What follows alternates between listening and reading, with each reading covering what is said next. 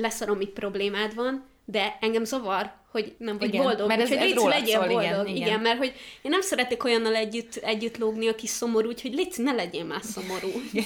Mintha én nem gondoltam volna arra, hogy nekem jobb lenne, ha nem lennék szomorú. Igen.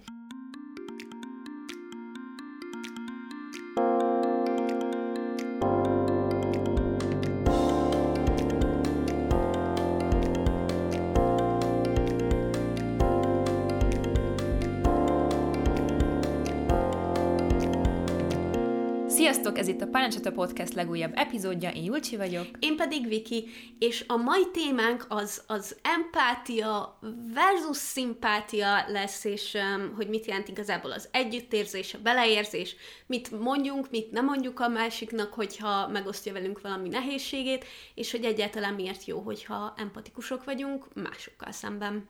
Igen, ez egy ö, nagyon érdekes téma szerintem, és leginkább engem azért fogott meg, mert ö, tök jó megtanulni, jobban segíteni másoknak, és ez olyasmi, amit amúgy nem tanulunk meg, csak vagy van hozzáérzékünk, vagy tapasztalatból esetleg tudjuk, de hogy nagyon sokan akarunk jót a másiknak, de nem mindig jó eszközökkel csináljuk ezt, úgyhogy szerintem tökre érdemes erről beszélgetni. Viszont mielőtt belevágunk ebbe a témába, Viki, hogy vagy? Um, markolta meg Viki a kávéját. Délelőtt nagyon felidegesített egy nyugis játék, amit szeretek, és aztán esik az eső, és sötét van, és rossz kedvem van, úgyhogy nagyon jó partner leszek ma mindenben. Nice. Um, na, muszáj őszintének lennem, úgy hogy Persze. ponton az, a tegnapi adásban még így tudtam még így cukrozni, nyálazni, vagyis hát a múlt hetiben, amit tegnap tettünk Igen. fel a késés miatt, akkor még tudtam cukrozni, nyálazni, hogy azért van egy-két jó dolog, de most um, na, hát kell a pléd, meg kell a kávé, és jó itt lenni. E- Eli egy csomószor örülni szokott, amikor megjövök, most arra sem eltetett, hogy felébredjen, szóval még ez is hozzájárult a csalódottságomhoz. De ez meg azért van, amilyen időjárás van, szóval ezek mind összefüggnek ezek a dolgok. Esik az eső, Eli nem jön ki a takaróalól. Ez... És, és tudod, mi a, tudod, mi, ami leginkább lehúz? Hogy oké, okay, hogy most eljöttem ide, de haza is kell majd menni. Mm. Te? Este, sötétben, esőben, ah, már előre nagyon rosszul érzem magam, aminek tudom, hogy nincs sok értelme, de... De, én értem, én értem. Esőben, én, én nem utálom az esőt, de az tény, hogy itthon puha dolgokban a kanapén jó, amikor ott Igen. lekint esik az eső. Minden más esetben nem annyira. Igen. Meg amikor Igen. füvet akar neveszteni az ember. Úgyhogy... Uh, mármint Mármint füvet. gyepet. Gyepet. Nyilván, a másik az nem értek, úgyhogy nem tudom, mennyi eső kell hozzá. Na mindegy. Jócsi, te hogy vagy? Uh, én, én jó, olyan fura, mert hogy tegnap vettük fel az előző részt, és ugyanazt akarom válaszolni, amit tegnap, hogy pihentem a hétvégén, jaj, de jó volt. Uh, úgyhogy ugyanitt tartok most is, minden, minden zsír. A, a múlt heti úgy érzem, hogy sose érem utol magam a dolgaimban érzés eléggé alább hagyott, mert így most a héten is azért vannak mindenfélék, de úgy érzem, hogy ezeket már itt kézben tudom tartani, úgyhogy, úgyhogy emiatt a tudat miatt uh, tökre nyugodt vagyok, és minden rendben van igazából. És hogyha ez megnyugtat titeket, Júcsi is iszik valami meleget, még pedig gyömbér, tehát. Igen, igen, nagyon szeretem a gyömbért, mindig nagyon szeretem, de ilyenkor, amikor kicsit hűvösebb van, akkor különösen nagyon jó. Úgyhogy igyatok ti is gyömbértelt, vagy, vagy ne. De szerintem tök jó.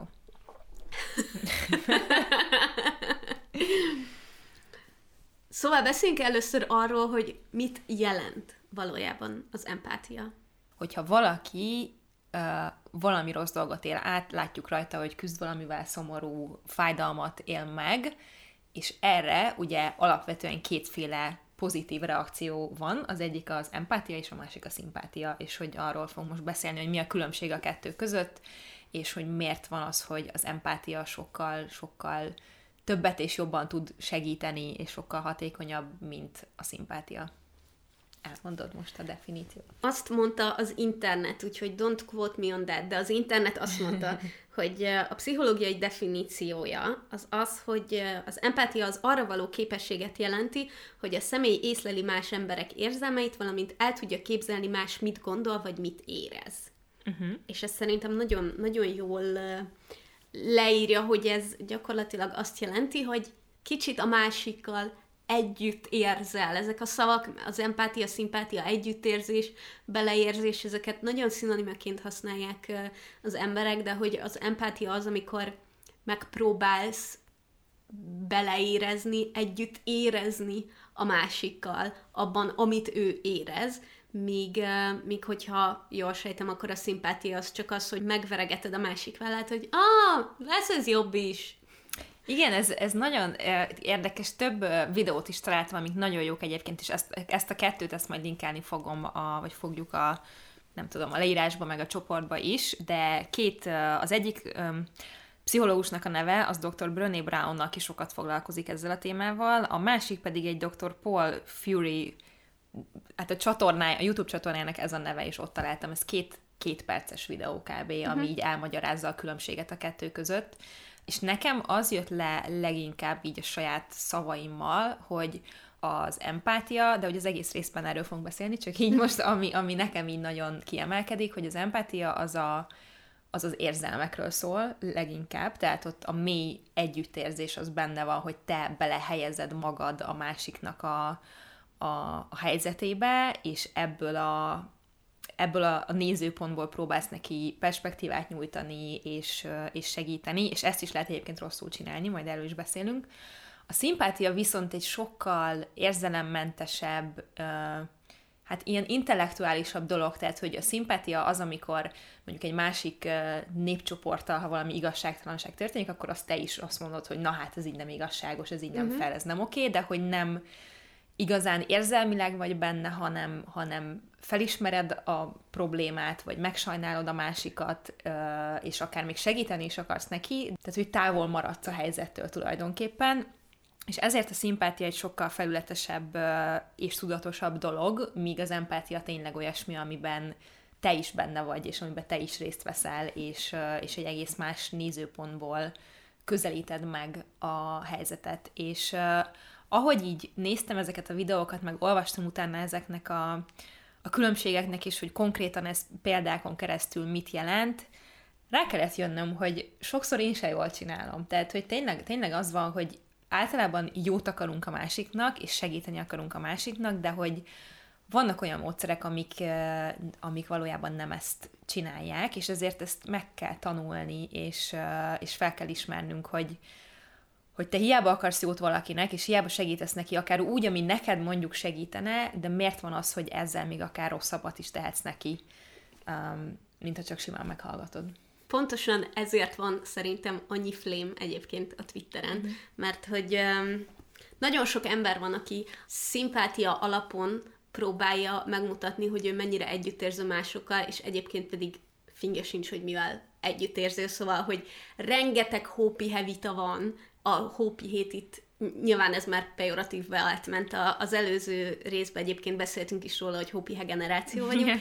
de hogy rengeteg olyan flame van, aminek igazából az alapja az, hogy um, valaki túlérzékeny, valaki nem elég érzékeny, valaki tötröttöre, és igazából az emberek nem tudják ezt jól lekommunikálni, és nem tudják, hogy hogyan támogassák a másikat, amikor egy nehéz dolgon megy keresztül, és én is nagyon sokszor tapasztaltam velem szemben, bizonyos élethelyzetekben pláne többet, hogy valaki mond valamit, és szívem szerint így forgatnám a szemem, hogy jó, akkor nem értetted meg, hogy mit akarok. Uh-huh. Én azt hiszem, hogy az elmúlt években nagyon jól megtanultam azt, hogy nekem mi az, ami jól esik, és elég sokat gondolkodtam azon, hogy miért nem esik jól, és miért esik jól, amit valaki csinál.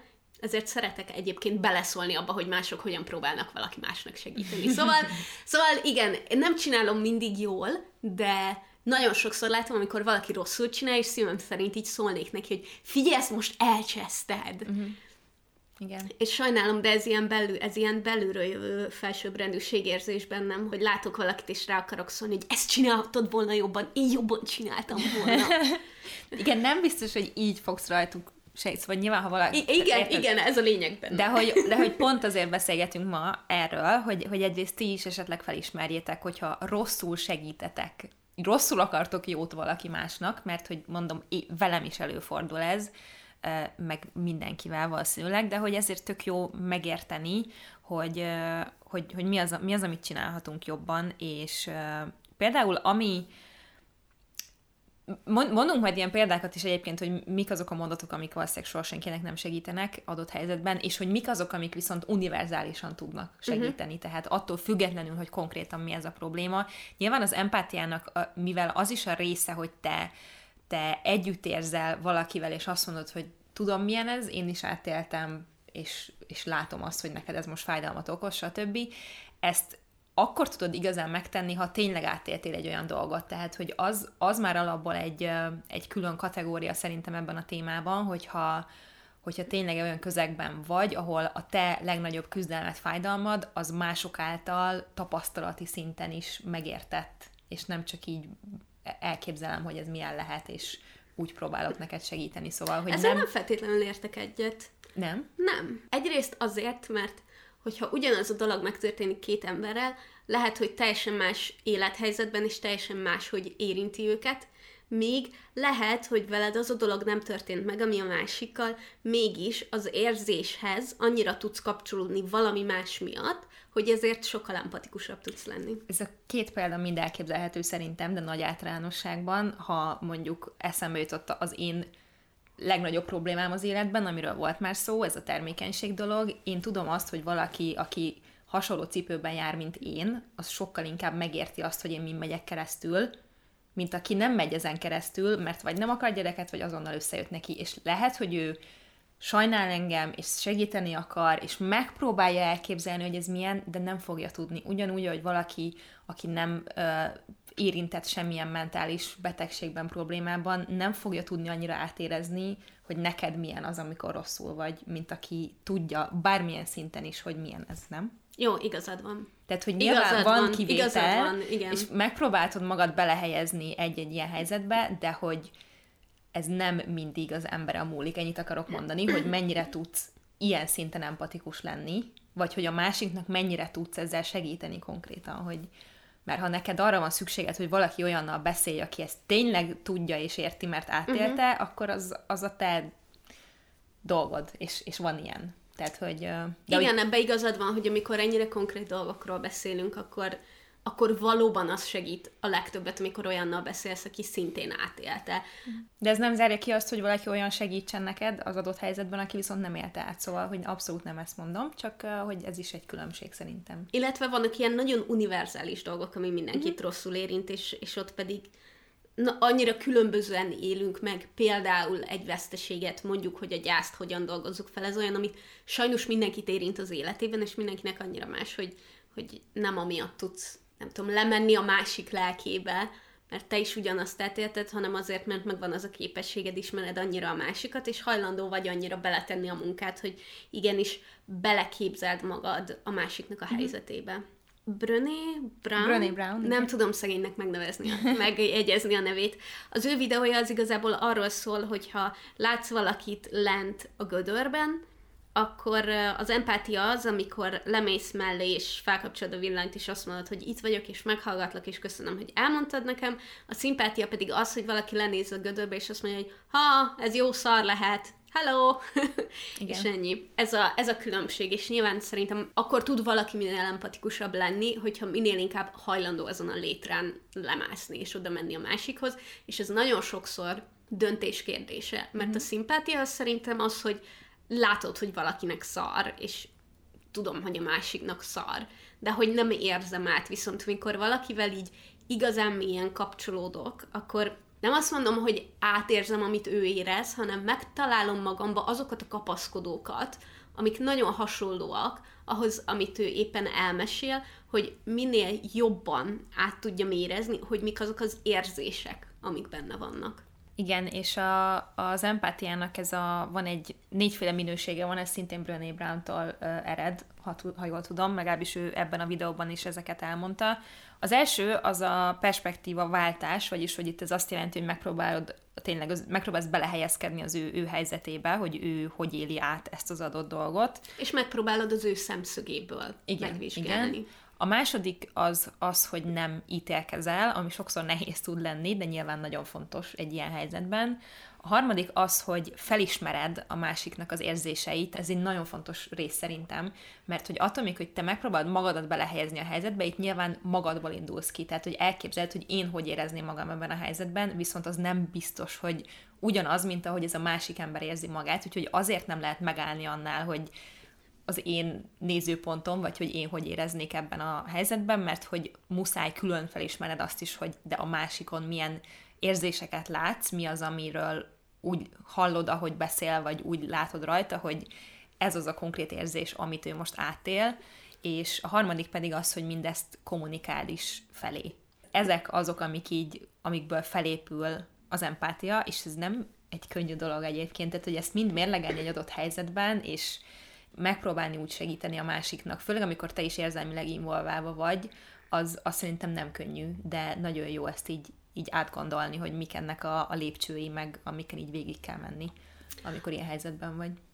A perspektívaváltás az nekem egy nagyon könnyen jövő dolog, és, és ezt szinte bármikor, szinte bárkivel meg tudom csinálni. Mondhatjuk úgy, hogy ezt a legalapabb szintjét így az empátiának én kb. minden emberre, tehát hogy a legszarabb emberre is, is kivetívre tudom alkalmazni.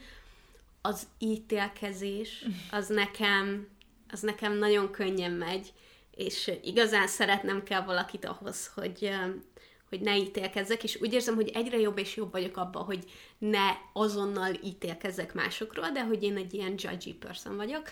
Az érzelmek felismerésében abban talán, talán jó vagyok. Szerintem ehhez nagyon fontos, hogy így lásd tényleg azt, amit te is mondtál, hogy az ember hogyan mondja, milyen a testtartása, milyen a hanglejtése, milyen környezetbe fejezi, fejezi ezt ki, szóval, hogy itt nem csak a szavaira kell odafigyelni, hanem arra, hogy mindezt hol, hogyan, mikor mondja. Mm. És viszont az, hogy kommunikálni a másik felé, hogy én azt látom, hogy te így érzel, az viszont borzasztóan nehéz szerintem. Vajon jól érzem, hogy te ezt érzed? Vagy hogy szerintem ez az a szint, amikor, amikor az ember megáll, mert hogy én sokszor érzem azt, hogy én nem merem néha kimondani, uh-huh. Hogy a- akkor ez most neked nagyon ilyen, vagy olyan, vagy ilyen érzés, vagy olyan érzés, mert hogy tudod, nem akarom nem akarom elvinni arra a fókuszt, hogy én ezt látom, meg félek attól, hogy mi van, hogyha nem jól látom, és egyébként semmi. Um, de hogy nekem nagyon, ez a része nagyon nehéz. Szerintem nagyon sokan így vannak ezzel, és ez az, amit a legritkábban kapok mondjuk én is, vagy, vagy, vagy hallom, hallom ezt mástól, pedig annyira zseniális szerintem, mert hogy nem azt mondod, hogy te most így érzed magad, vagy neked most így kell érzed magad, hanem hogy én azt látom rajtad, vagy azt veszem ki a szavaidból, hogy te most attól félsz, hogy ezt nem tudod megoldani egyedül. És ez azért nagyon fontos, két dolog miatt, mert szerintem nekem ebből az jönne le, hogy te most nagyon figyelsz rám, és te most próbálod Igen. az én mozdulataimból, szavaimból kivenni azt, hogy én tényleg mit érzek, és nem azt vetíted ki rám, amit te érzel, vagy éreznél ilyen helyzetben, úgyhogy emiatt már ez egy nagyon jó dolog. A másik meg az, hogy nyilván aki, aki ilyenkor é- átéli ezt a fájdalmat, az nem mindig tud tisztán gondolkodni, és, és nyilván egy ilyen káosz van a fejében, és hogyha te egy ilyet kimondasz, ő lehet, hogy rájön, hogy aha, tényleg ettől félek, de miért félek? Tehát, hogy segíted előre vinni az egészet, mert nem, nem, nem azt mondod, hogy fú, hát ez szar, meg hogy így nem tudom mi, és itt, itt most tök fontos behozni a szimpátiát, amiben én néha belecsúszok, hogy ilyen hibákat vétek, mert ott pedig egy másik videóból vettem ezt, és így nagyon-nagyon tetszett, hogy annyira egyértelműen elmagyarázták, hogy mi a baj ezzel, pedig nagyon sokan csináljuk ezt, hogy a szimpátia az három olyan dolgot használ, ami nem fog segíteni gyakorlatilag, és nem előremutató. Az egyik a sajnálat, vagy szánalom, kicsit pejoratívban uh-huh. fogalmazva, de hogy ez, ez ugyanaz az áldozat státusz és az egyetértés. Tehát, hogy ugyanez, lent van a gödörben az ember, és azt mondod neki, hogy fuha, hát ez tényleg baj, hogy ott lent vagy. Ettől azt mondja, hogy, hogy nagyon sajnállak. Most ezzel nem tudsz mit kezdeni, hogy uh-huh. valaki sajnál. Azt mondod, hogy hát ez nagyon igazságtalan, ez most miért veled történt, megint csak ugyan ott van az ember, hogy elkezdi még jobban, ha valakit áldozatként kezelsz, az áldozatként fog viselkedni, és még rosszabbul érzi magát, és az, hogyha validálod mindezt, és nem úgy értem, hogy, hogy az érzéseit számításba veszed, hanem teljes mértékben csak egyetértesz azzal, hogy neki most nagyon rossz, akkor neki attól még rosszabb lesz. Uh-huh. És egyáltalán nem fogja látni ezt a perspektívát, hogy mit, mit lehetne más, hogy nem fog hinni magában, nem fogja úgy érezni, hogy, hogy van innen kiút, hanem csak annál rosszabbul érzi magát, és ezek, ezért van az, hogy a szimpátia ilyen szempontból nem segít, és ezt én azért tudom, hogy néha ebbe a hibába esek, mert az igazságtalanságot nagyon rosszul viselem, és hogyha valaki azt mondja, hogy ez meg ez történt, és hogy ez így mennyire gáz, és mennyire nem ezt érdemlem, akkor én azt mondom neki, hogy tényleg rohadtul nem ezt érdemled, és miközben én tudom, hogy ha nekem... mindig baj. Ha nekem valaki ezt mondja, nekem ez jól esik. Hogy én tényleg nem ezt érdemlem, de ha most elképzeled, hogy, hogy ez a válasz, hogy te tényleg nem ezt érdemled, akkor ketten dühöngünk ott egymás mellett, és akkor a másik még beledobja a saját frusztrációját, dühét, szomorúságát ebbe a mixbe, az nem fog előre vinni engem. De van, amikor az embernek megértésre van szüksége. Igen, nem, de van olyan megértés is, hogy, hogy az, az egy előremutató dolog, és ez a fajta, ez nem. Tehát, hogy ugyanúgy fogsz ülni, és így dühöngeni magadban, és, és nem fogsz rájönni arra, hogy, hogy de te ezt meg tudod oldani, és hogy így minden zsír. Igen, de én el tudom képzelni azt a helyzetet, ahol uh, igenis attól érzem jobban, hogyha például ventilálok, uh-huh. és, uh, és mondjuk a másik azt mondja, hogy igen, ez valóban nagyon igazságtalan, akkor, akkor nekem is van olyan helyzet, amikor az, hogy ugye, jaj de jó, jaj de jó, hogy nem csak én gondolom így, hanem tényleg igazságtalanság, ami velem történik, és ezzel validálva vannak az érzéseim. De egyébként szerintem az empátiában azon nagyon jó, hogy amikor te felismered, hogy a másik mit érez, és kimondod, lehet, hogy a másiknak nem voltak meg a szavai arra, hogy mi az az érzés, Igen, igen. amit ő érez, és ez segít egy kicsit rendszerezettebbé tenni, hogy ó, igen, igen, ez az az érzés, és így sokkal konkrétabban meg lehet fogni, mint az, hogy nem jól érzem magam. És erről korábban így beszélgettünk, hogy tök jó, hogyha van szókincsünk arra, uh-huh. hogy milyen érzések Az érzelem szótára gondolsz, igen, igen, igen, igen, igen, Azóta igen arra gondolok. meg. Aj, most megint eszembe jutott rá. Meg fogom nézni. És képzeld el, hogy az utóbbi időben viszonylag többet beszélgetek Barbie-val. Facebookon hangüzenetekbe beszélgetünk, gyűlölöm azokat, akik Facebook hangüzeneteket küldenek, de tényleg, Attila, nem tudom, hogy hallgatod-e ezt tőled, elviselem, mert nagyon szeretlek. Barbie-val pedig tök jó hangüzenetbe. Mindenki más ne küldjetek nekem hangüzenetet. De hogy nagyon jó, mert Barbie-nak eleve a hanghordozása annyira, annyira megnyugtató, és amikor így olvastam pár cikket ehhez a témához, akkor tudod, Barbie így hangján tud, így, egy csomót Barbie hangján olvastam. Tehát egy csomót így kipipáltam, hogy ó, ezt így mondta nekem a múlt héten, ó, és akkor ezért éreztem magam jobban attól. Igen. És nagyon, nagyon, annyira ezekben a mondatokban, annyira felismerem őt, hogy ez valami egészen hihetetlen neki valahogy ilyen, nyilván tanulta is ezt a dolgot, Igen. de hogy szerintem neki így ős tehetsége van ahhoz, hogy a jó dolgokat mondja uh-huh. abban az adott pillanatban. Igen. De hogy ez, ez szerintem gyakorlás kérdése is nagy rész, hogy ez tökre tud segíteni, és nyilván vannak azok a helyzetek, amikor a szimpátia is elég, tehát mondjuk nem egy személyes szituációban, megint nagyon más, hogyha valaki olyan, olyan embert próbálsz vigasztalni, aki közel áll hozzád, és akit jól ismersz, akkor nem elég a szimpátia, sőt, az még ronthat is a helyzeten szerintem. A szimpátiában lévő érzelemmentesség az nagyon sokszor tud probléma lenni. Az előző videó, amiről beszéltél, a Brené Brownos, amiben egy medve, egy ilyen animációs, nagyon cuki, majd nézzétek meg, ott ugye az is, az is benne van, hogy aki szimpátiával közelít meg egy helyzetet, az nagyon sokszor próbálja úgy átszínezni a dolgokat, ilyen nagyon egyszerűen, hogy használja ezt a de legalább nem az van, hogy, és én is így meghallottam, és így elkezdtem így kapaszkodni a kanapéba, hogy biztos, hogy mindannyian találkoztatok már ilyen ö, válaszreakcióval, amikor mondtatok valamit, hogy Uh, mit tudom én, az egyik példa volt a, a videóban, hogy uh, úgy érzem, hogy tönkre megy a házasságom, és erre azt mondja, hogy de legalább házas vagy. Tehát, hogy ezek a mondatok soha senkinek nem fognak segíteni semmilyen helyzetben, és egyébként nekem nagy kedvenc ilyen gondolkodós témám a perspektíva, mint olyan,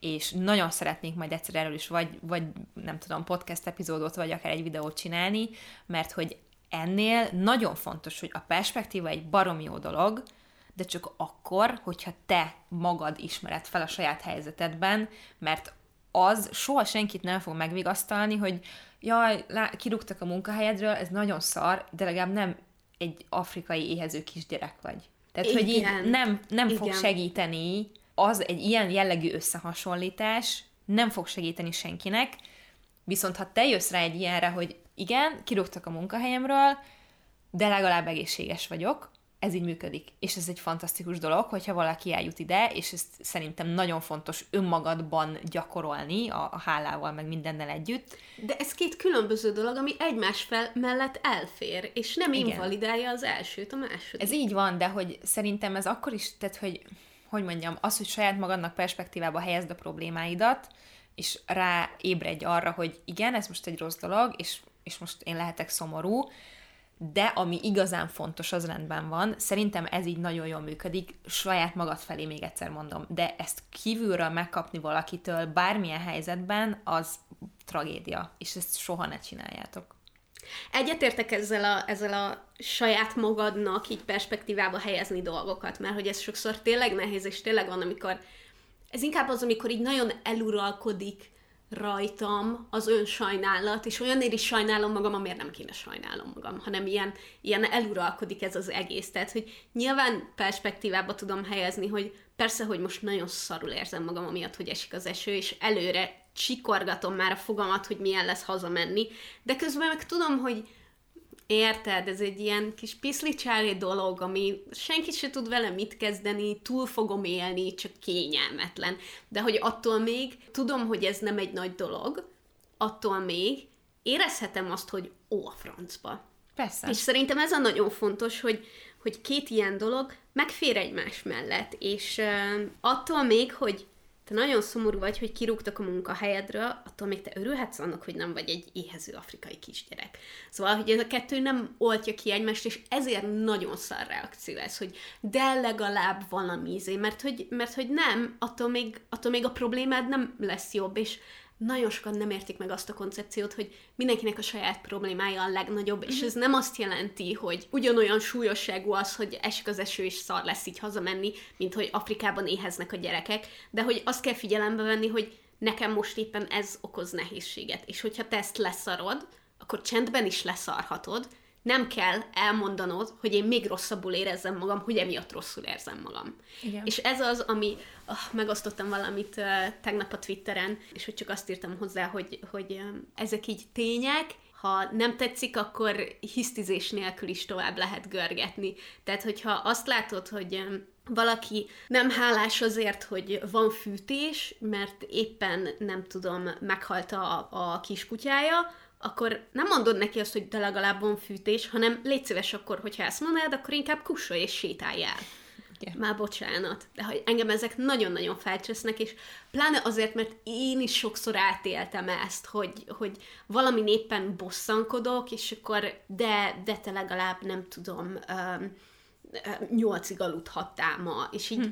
dude, vágom, hogy nyolcig aludhattam, tök jó, hogy nyolcig aludhattam, de hogyha fenn voltam hajnali háromig, akkor az a nyolc az már egyből nem hangzik olyan jó, mint hogyha éjfélkor lefeküdtem volna, és nyolcig aludtam volna. Szóval, hogy szerintem ez a perspektíva, és ez, a, ez az alvásidő, ez nagyon, ez nagyon jó mutató rá, hogy, hogy a nyolckor felkelés, az mindenkinek nyolckor felkelés, de nem mindegy, hogy éjféltől aludtál, vagy hajnali hattól aludtál. Hát meg, hogy hogy aludtál, meg hogy egyébként mivel küzdesz, és hogy ez egy teljesen apró dolog. Épp ez az, hogy ezért annyira baromi fontos felismerni, és tudomásul venni a másik érzéseit, sőt kimondani, hogy én látom, hogy te így érzel, ahelyett, hogy mondjuk azonnal úgy helyeznéd bele magad ebbe a helyzetbe, hogy nyilván ez szerintem akkor fordulhat elő a leginkább, hogyha valaki a saját életében lévő hiányt vetíti ki a másikra, tehát a, úgy érzem, hogy tönkre megy a házasságomra, valaki azt mondja, hogy de legalább házas vagy, akkor ő neki lehet, hogy az a legnagyobb problémája az életben, hogy nagyon szeretne házas lenni. Uh-huh. És ezért hát ilyen passzív-agresszívan reagál arra, hogy de neked legalább ez megvan. És ez nyilván egy, hogy hívják, sértett, sértett uh-huh. ember, az sokkal könnyebben tud megsérteni valaki mást, és lehet, hogy nem direkt csinálja, de ez senkit nem jogosít fel arra, hogy bántson valakit az, hogy te, te éppen sérült, sérültél valamiben. Tehát, hogy ez nem egy felmentés, csak az, azt mondom, hogy szerintem hajlamosak az emberek ilyen szinten magukból kiindulni, és úgy reagálni hirtelen, hogy igazából saját magáról beszél, és saját magát sajnálja egy olyan helyzetben, amikor valójában a másikkal kéne empatikusnak lennie az ő helyzete miatt. Valakit nem érdekel, valaki lusta, és valaki direkt akarja bántani a másikat, de hogy, hogy nagyon sokan viszont tényleg szeretnének segíteni, csak nem, nem tudják, hogy hogy kell. És ez a ez, ez a tipikus esete annak, hogy de legalább ez meg az van. Uh-huh. Az, ami sosem fog segíteni, a másik pedig a storytopperkedés, ami az én pet ami szintén egy, szintén egy olyan dolog, ami vala... Akinek szarabb. Uh, igen, tehát meg kinek szarabb, meg amikor így nem tudsz gyakorlatilag figyelni a másikra, hanem ami az empátiának a része, ugye, a része tud lenni, hogy mondjuk téged kirúgtak a munkahelyedről, engem is egyszer öt évvel ezelőtt kirúgtak a munkahelyemről, és te, te vagy most ebben a helyzetben aktuálisan, és elmondod ezt nekem, és én azt mondom neked, hogy tudom, hogy érzel, én is voltam ilyen helyzetben, vagy azt mondom neked, hogy már elrontottam, látod? Tehát azt mondom neked, hogy én is voltam ilyen helyzetben, emlékszem, hogy nagyon nehéz volt, azt látom rajtad, hogy te így meg így érzel, ez van-e vagy nem. Tehát, uh-huh. hogy ezt tudod mondani, ez az empátia, tudom, hogy milyen volt nekem, Oh, Viszont... de szép volt! Ez nem, ez, nem fog át, ez nem fog átjönni hangfelvételben. De hogy tudom, hogy milyen volt nekem. Volt nekem. De látod, ezért nehéz, mert hogy, hogy azt akarod mondani, hogy átéltem ilyet én is, de nem ezt éltem át, amit uh-huh. te most átélsz. És nagyon sokszor ilyenkor annyit odaig jutnak el az emberek, hogy ja, engem is kirúgtak, tök szar volt. És akkor hirtelen rólad van szó, és, és saját Igen. magadról beszélsz, és nem a másikról, akinek igazán szüksége lenne ebben a helyzetben erre, vagy amikor, hát nem tudom, hogy ez sztorytopperkedés, de nekem az, amikor te magadról beszélsz, és a másik nem reagál arra, amit te mondasz, és a te érzéseidre, uh-huh. hanem elkezd saját magáról beszélni, uh-huh. így full, egy beszélgetés általában úgy zajlik, hogy az egyik is beszél magáról, meg a másik is, de hogy az a néhány, néhány ilyen összekötő kérdés, meg visszautalás, meg mit tudom én, ezek elengedhetetlenek ahhoz, hogy ne arról legyen szó, hogy így átveszed, a, és akkor legyen, uh-huh. legyen inkább csak rólam szó. A másik sztoritopperkedés az meg nagyon hasonlít ez a perspektíva dologhoz, hogy, hogy ja, engem is kirúgtak, és ráadásul még szakított is velem, a nem tudom ki. És akkor a másik megint úgy ülött, hogy jó, akkor most az én érzéseim nem validak, hogy most én rosszul vagyok, mert engem csak kirúgtak, de nem szakítottak velem. Tehát, hogy... Ez egy az egybe azt üzeni, hogy leszarom, hogy hogy érzel. Igen. Hát, de hogy, hogy nyílegyenesen. És én, és én ezek, ezek nekem így azonnal beütnek mindig. Tehát, hogy amikor valaki egy ilyet kimond, hogy de legalább mit tudom én, akkor, akkor én tényleg azt mondom, hogy akkor csá. Azonnal érzem azt, hogy te most leszarod, arra sem veszed a fáradtságot, hogy átgondold, hogy mit reagálsz, és csak arról beszélsz, hogy neked ez milyen volt. Tehát, hogyha nem, kaptom, nem kapom meg azt az empátiát, akkor én haragszom. Uh-huh. Ezt Igen. most így muszáj kimondanom. Ja, ezt kimondhatod, viszont az a baj, hogy szerintem ez nem mindig szándékos. Képzeld el, erre van egy nagyon-nagyon jó példám. Tegnap Na. találkoztam egy, egy nagyon jó barátommal, és nem volt sok időnk, de amennyit beszélgettünk, egész végig én beszéltem, és azt hiszem háromszor is mondtam, hogy jó, jó, jó, de hogy, de hogy beszéljünk rólad, és ne csak rólam szóljon, és hogy így megállt rám nézett, és azt mondta, hogy szerintem ez így most teljesen okés. Uh-huh. Ez két nagyon fontos dolog. Az egyik, hogy én felismertem, hogy csak rólam van szó, és hogy meg akarom erősíteni a másikat, hogy te is érdekelsz, és az is érdekel, hogy veled mi van, és te mit mondasz. A másik pedig visszaigazolja neked, hogy tudom, hogy érdekellek, ne aggódj, neked erre most jobban szükséged van, mint nekem.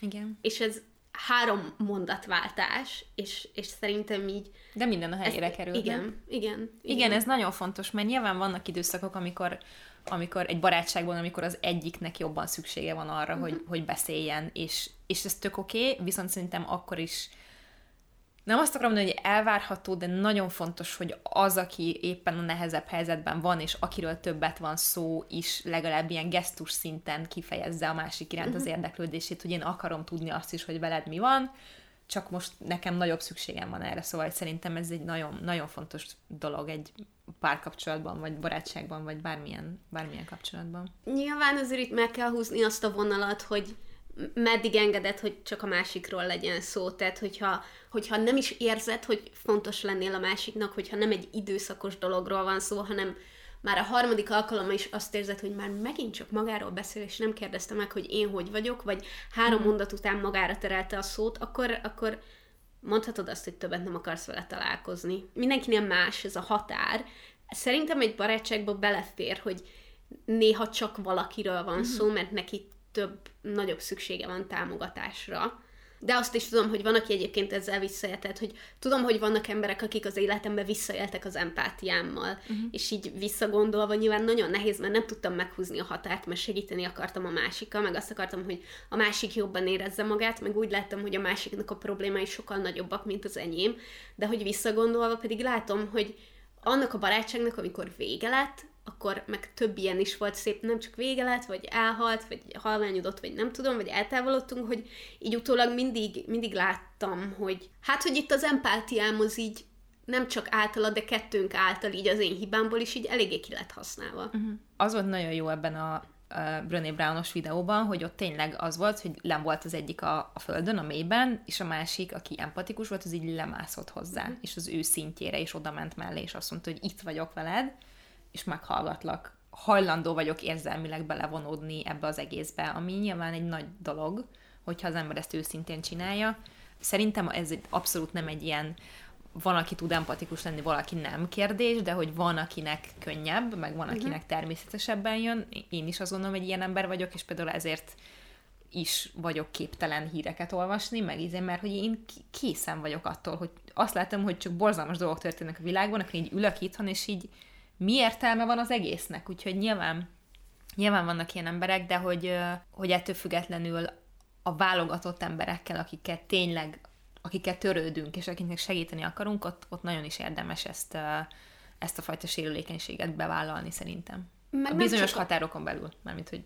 Meg nem csak a sérülékenység, az az egyik része, a másik része pedig a belefektetett idő és energia. Mm-hmm. Szóval, hogy szimpát empátiát valaki felé közvetíteni, az ilyen halál egyszerű, mert ó, elhiszem, hogy szar.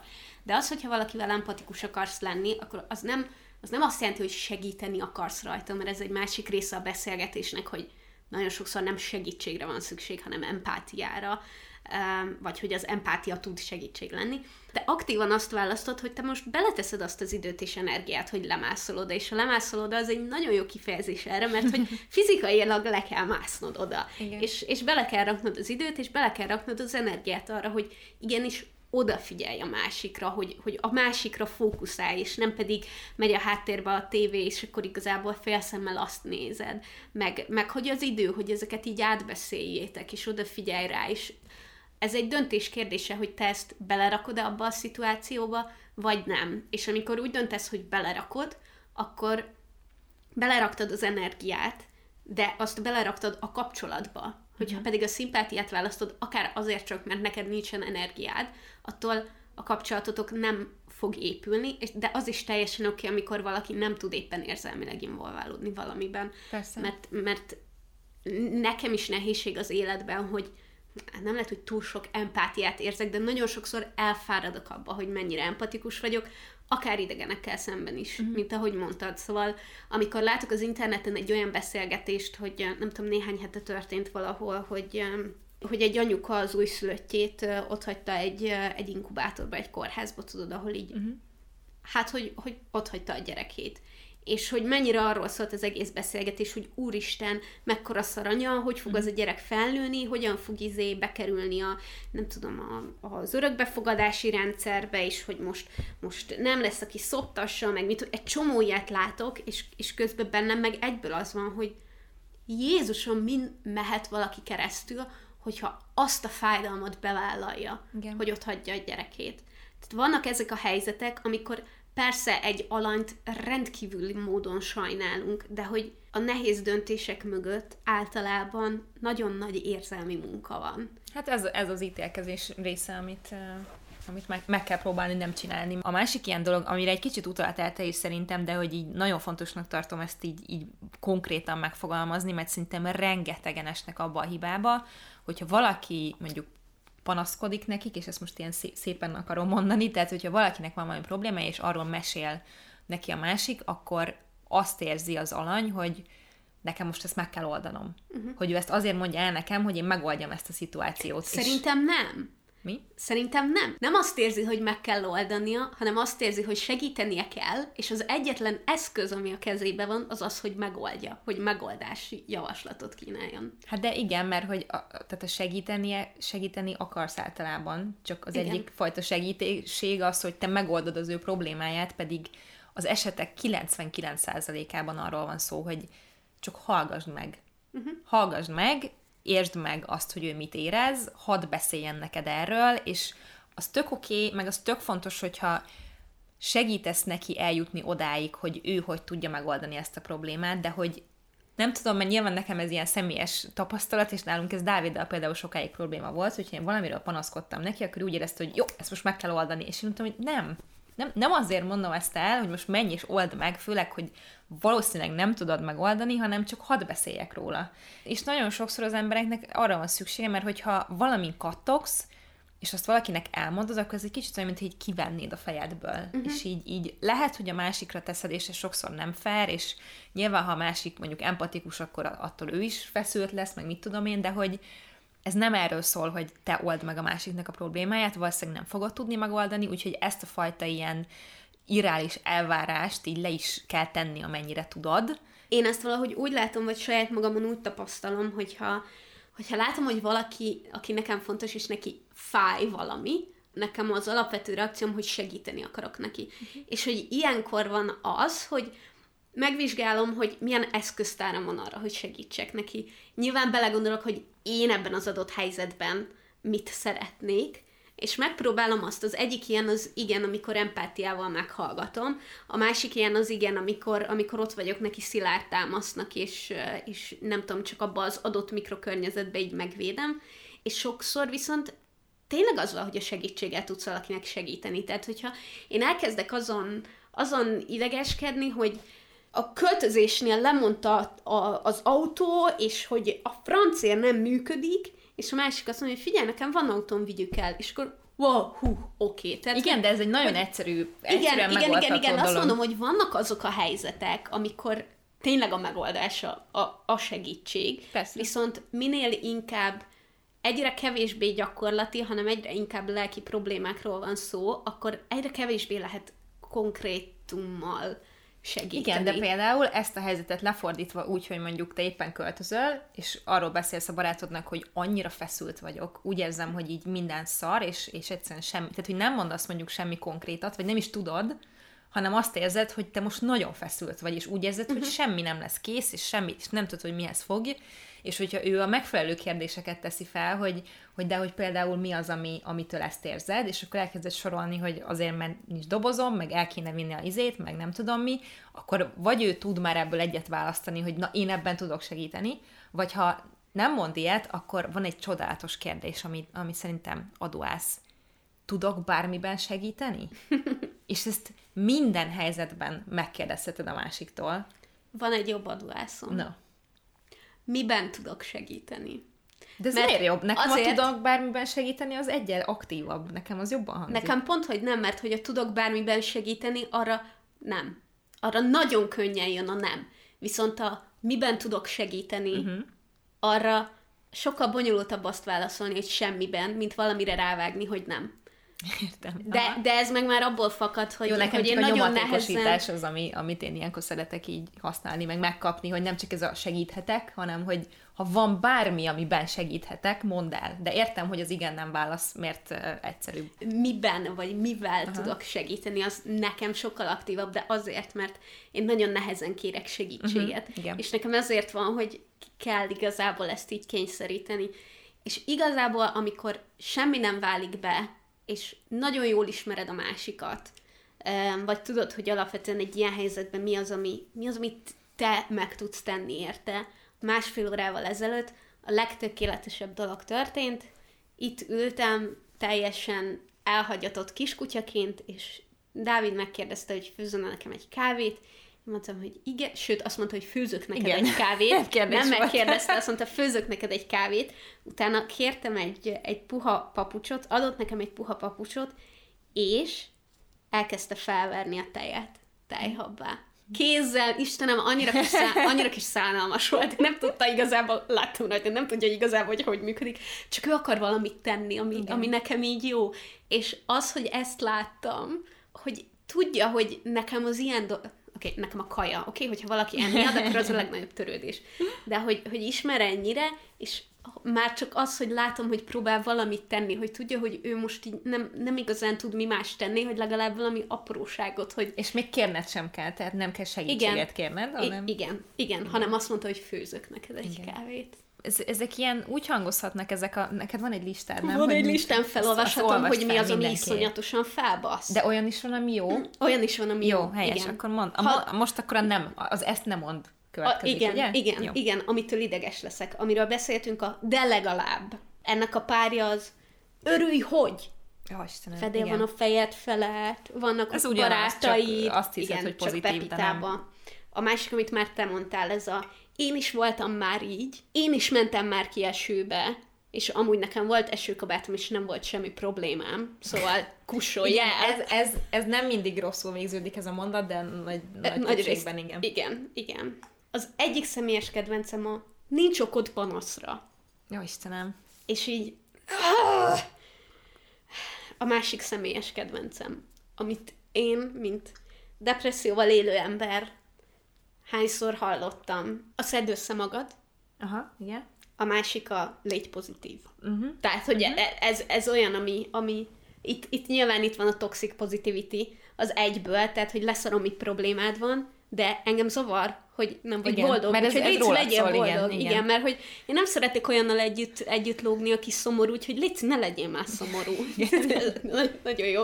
Nagyon, mintha én nem gondoltam volna arra, hogy nekem jobb lenne, ha nem lennék szomorú. Igen. A nyugodj meg is ilyen egyébként, nem? És ezt Igen. nagyon sokan használják. Tehát, Igen. Az, az nem tűnik egy rossz dolognak, de kive- ha azt mondod, hogy nyugodj meg attól, hogy megnyugszol, az szerintem jó, mert az vicces. Mert az vicces, és igen. a humor az mindig segít, de önmagában a nyugodj meg, az... Eh. No. Igen. Majd megoldódik. Ez, uh-huh. imádom, ez a valami problémád van, és ez a majd megoldódik. Tehát, hogy ez a, ez a teljesen feleslegesen mondod most ezt el, mert hogy majd megoldódik, mit, mit rugózol ezen? Ez, ezek, oh, agyérgörcsöt kapok ezektől. Nem értem, mi bajod, nem szoktál ilyen lenni.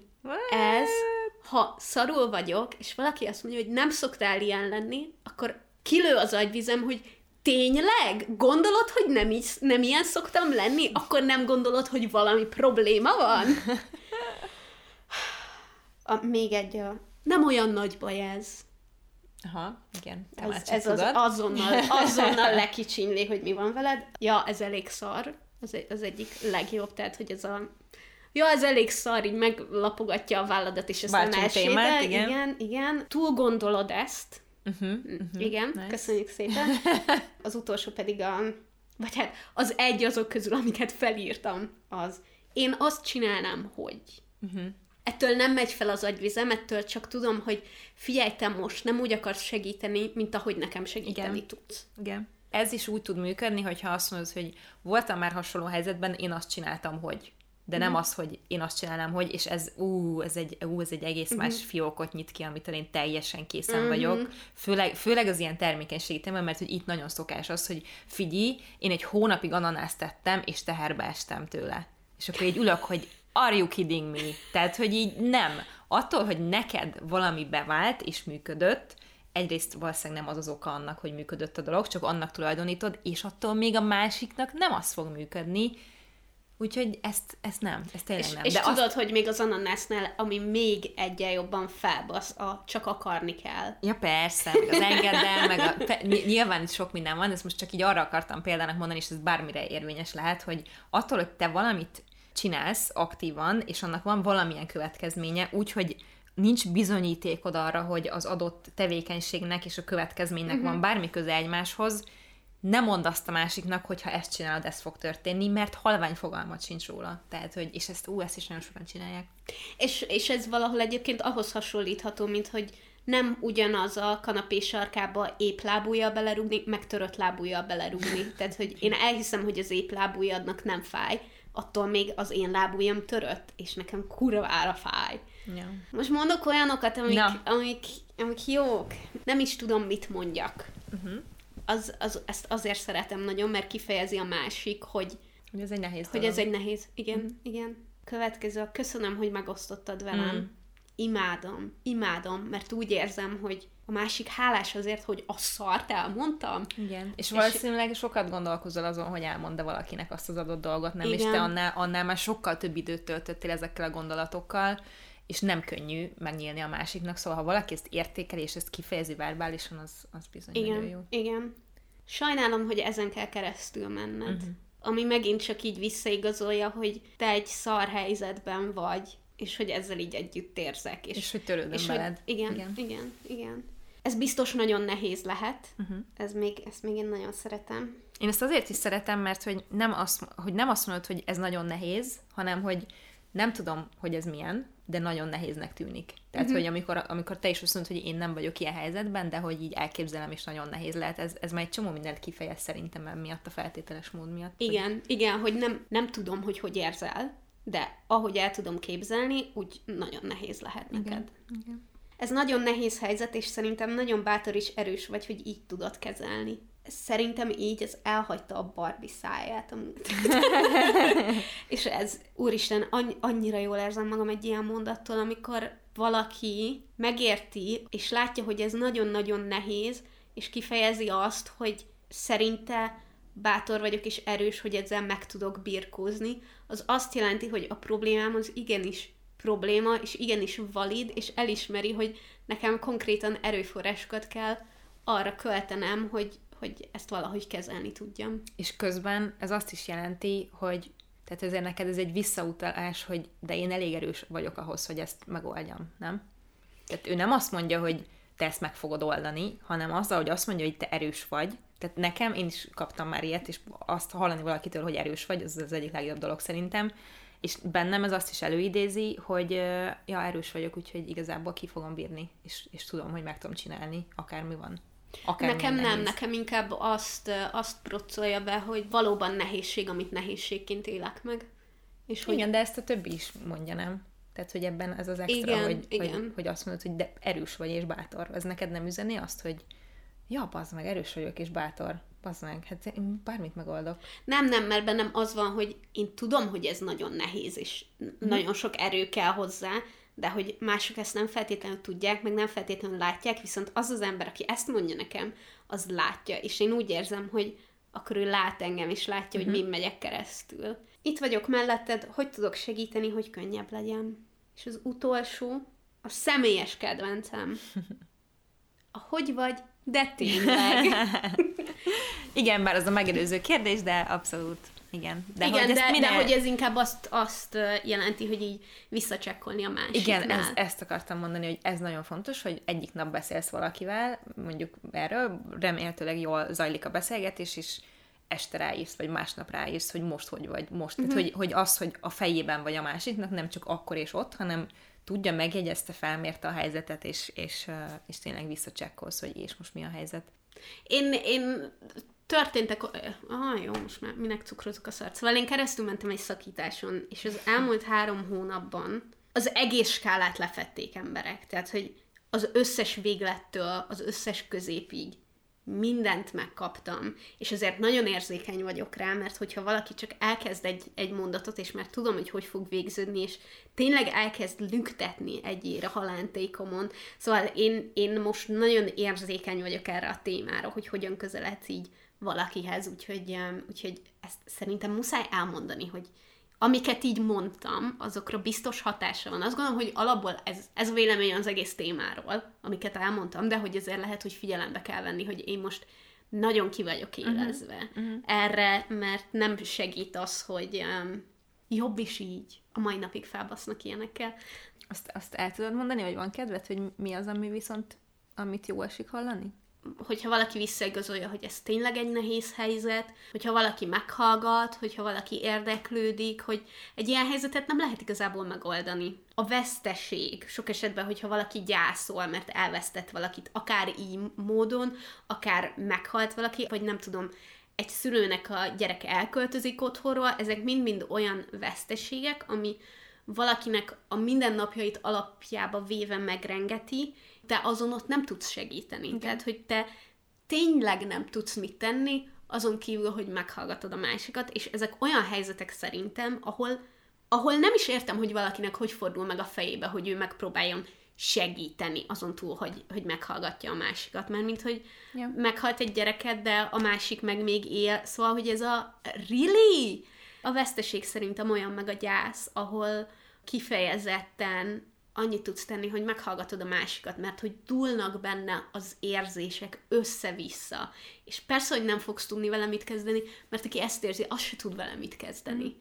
És hogy ezt, hogy ezt senki nem tudja megoldani, mert ezen, ez egyszerűen érzelmileg keresztül kell menni, és, és nekem kell kitaposni, nekem kell végigmenni, nekem kell végig érezni mindezt, és hogy itt nincsen shortcut igazából ebben. Mm tényleg egy olyan helyzetben, ahol nincs megoldás, és nem, nem az a cél, hogy uh-huh. legyen megoldás, hanem, hanem egyszerűen fájdalom van, ami, amit ki kell bírni, és, és túl kell élni, akkor főleg egy ilyen közelebbi um, helyzetben én úgy képzelem, hogy nekem például az is jó, hogyha nem is kell az adott dologról beszélni. Uh-huh. Csak az, hogy hogy valaki ott legyen mellettem, és mondjuk csináljunk valamit, tehát hogy terelődjenek el a gondolataim. Néha az is elég, tehát hogy még, még arról sincs szó, hogy mindig erről kell beszélni, hanem hogy, tudja a másik, hogy te ott vagy neki, és te egy biztos pont vagy, főleg, főleg egy ilyen helyzetben, ha valaki olyat veszít el bármilyen módon, aki, aki a biztos pontja volt a napjainak, akkor valószínűleg ez egy hiány lesz az, uh-huh. az ő életében, és ilyenkor, ha azt tudja a másik, hogy te itt vagy, és hát számíthat, az is nagy segítség tud lenni. Szóval néha tényleg akár semmit mondani a legjobb, nem? Igen, igen, néha az a legjobb, ha főzöl a másiknak egy kávét. Mert, mert hogy sok esetben, amikor én ilyen helyzetben vagyok, és én rosszul érzem magam, akkor nekem az segít, amikor úgy érzem, hogy valaki törődik velem. Uh-huh. És hogy lehet, hogy az a törődés, hogy elmondhatom, lehet, hogy az a törődés, hogy segít valamiben, hogy egy, hogy egy konkrét problémát hogyan tudok megoldani, de van, amikor csak az a segítség, hogy főz nekem egy kávét, ami azt mutatja, hogy tudja, hogy nem tud segíteni, aktívan, de hogy legalább csak ezzel, hogy így lehet számítani a másikra. És mm. szerintem ez nagyon fontos bármikor, amikor valakinek így mélyebb lelki problémája van. Hogy most ez hülye hangzik, hogy nem tudsz segíteni, de, de tudsz segíteni, mm. csak tudnod kell, hogy hogyan tudsz segíteni, és tisztába kell lenned vele, hogy nem tudsz segíteni, csak tudod, hogy hogy tudsz segíteni. ez egy nagyon... Értitek, ez, mit ez akarok mondani?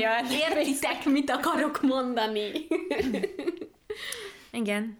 Úgyhogy, ja, Fú, én nagyon élveztem ezt a beszélgetést, szerintem. Igen, és nem is tértünk ki azokra a részeire, ami szintén Na, nagyon mire? sok beszélgetést megér. Hát, hogy, hogy hogyan tudsz empatikus lenni olyanokkal, akikkel nem tudsz, akik nem tudom, ilyen kisebbségben lévő csoportok, akikkel nyilván nem tudsz azonosulni, tehát, hogy mondjuk a színes bőrűekkel, vagy az LMBTQ emberekkel, vagy fogyatékkal élő emberekkel. Egy csomó ilyen van, akikkel ahhoz, hogy empatikus tudj lenni, ahhoz nagyon aktívan meg kell ismerned, és meg kell hallgatnod, mert fogalmat sincs, hogy hogy néz ki egy, egy átlagnapja egy ilyen embernek, és az ilyenek azok, ahol viszont effektíve tényleg munkát kell tenni abba, hogy te, hogy te empatikus legyél, és, és ez szerintem egy egész teljes Igen, ez egy, ez egy egész, egész külön téma, mert hogy úgy is tudsz segíteni, hogyha nem involválod magad érzelmileg ennyire, szóval, hogy ennek azért sokféle, sokféle módja van. Most inkább arról beszéltünk, hogy amikor valaki, aki, aki iránt törődsz, Igen, bajban van, akkor mit tudsz személy, csinálni. tehát hogy egy mm. barátod, vagy a családtagod, vagy, vagy a partnered, vagy, ja. vagy akárki, aki, aki itt van közel, akár nem megérinthető um, távolságban, mert hogy most szép lassan megint ne taparáljunk össze mindenki. ja. ja. Hagyjatok maszkot a buszon! Mi? 2020-on már megint? Én addig is hordtam egyébként végig, de mindegy. Szóval... Jó, de te ilyen felelősség. Én, ja, teljes vagy. valami más szokott valami csúnyábbat. Oké, okay, semmi baj. Reméljük, hogy uh, ti is hazavisztek valamit ebből a beszélgetésből, és hogy, uh, és hogy tetszett nektek. Mindenképp uh, osszátok meg a gondolataitokat, érzéseiteket a Facebook poszt alatt, ami erről az epizódról szól. Ha nem vagytok még a részei a Facebook csoportnak, akkor a Pálna csata néven megtaláljátok, és három kérdésre válaszolva be tudunk engedni benneteket, illetve anonim módon is tudtok ott kérdezni. Hogyha pedig szeretnétek e-mailt írni nekünk, akkor azt megtehetitek a párnacsatapodcast.gmail.com oldalon. Ha pedig támogatnátok a podcastet, akkor menjetek fel a patreon.com per párnacsata oldalra, ahol havi 1-2 dollárral tudtok minket segíteni abban, hogy minél több és jobb epizódot tudjunk elkészíteni nektek. Plusz annak is nagyon örülünk, hogyha megosztjátok a podcastet valakivel, akit szerintetek érdekelne, illetve hogyha a podcast hallgató appotokban értékelitek a szerintetek megfelelő számú csillaggal ami szerintem az öt, de mindenki eldöntheti saját maga, hogy szerintem ennyi. Így van. Nagyon köszönjük, hogy velünk voltatok, és jövő héten találkozunk egy újabb epizódban. Sziasztok! Sziasztok!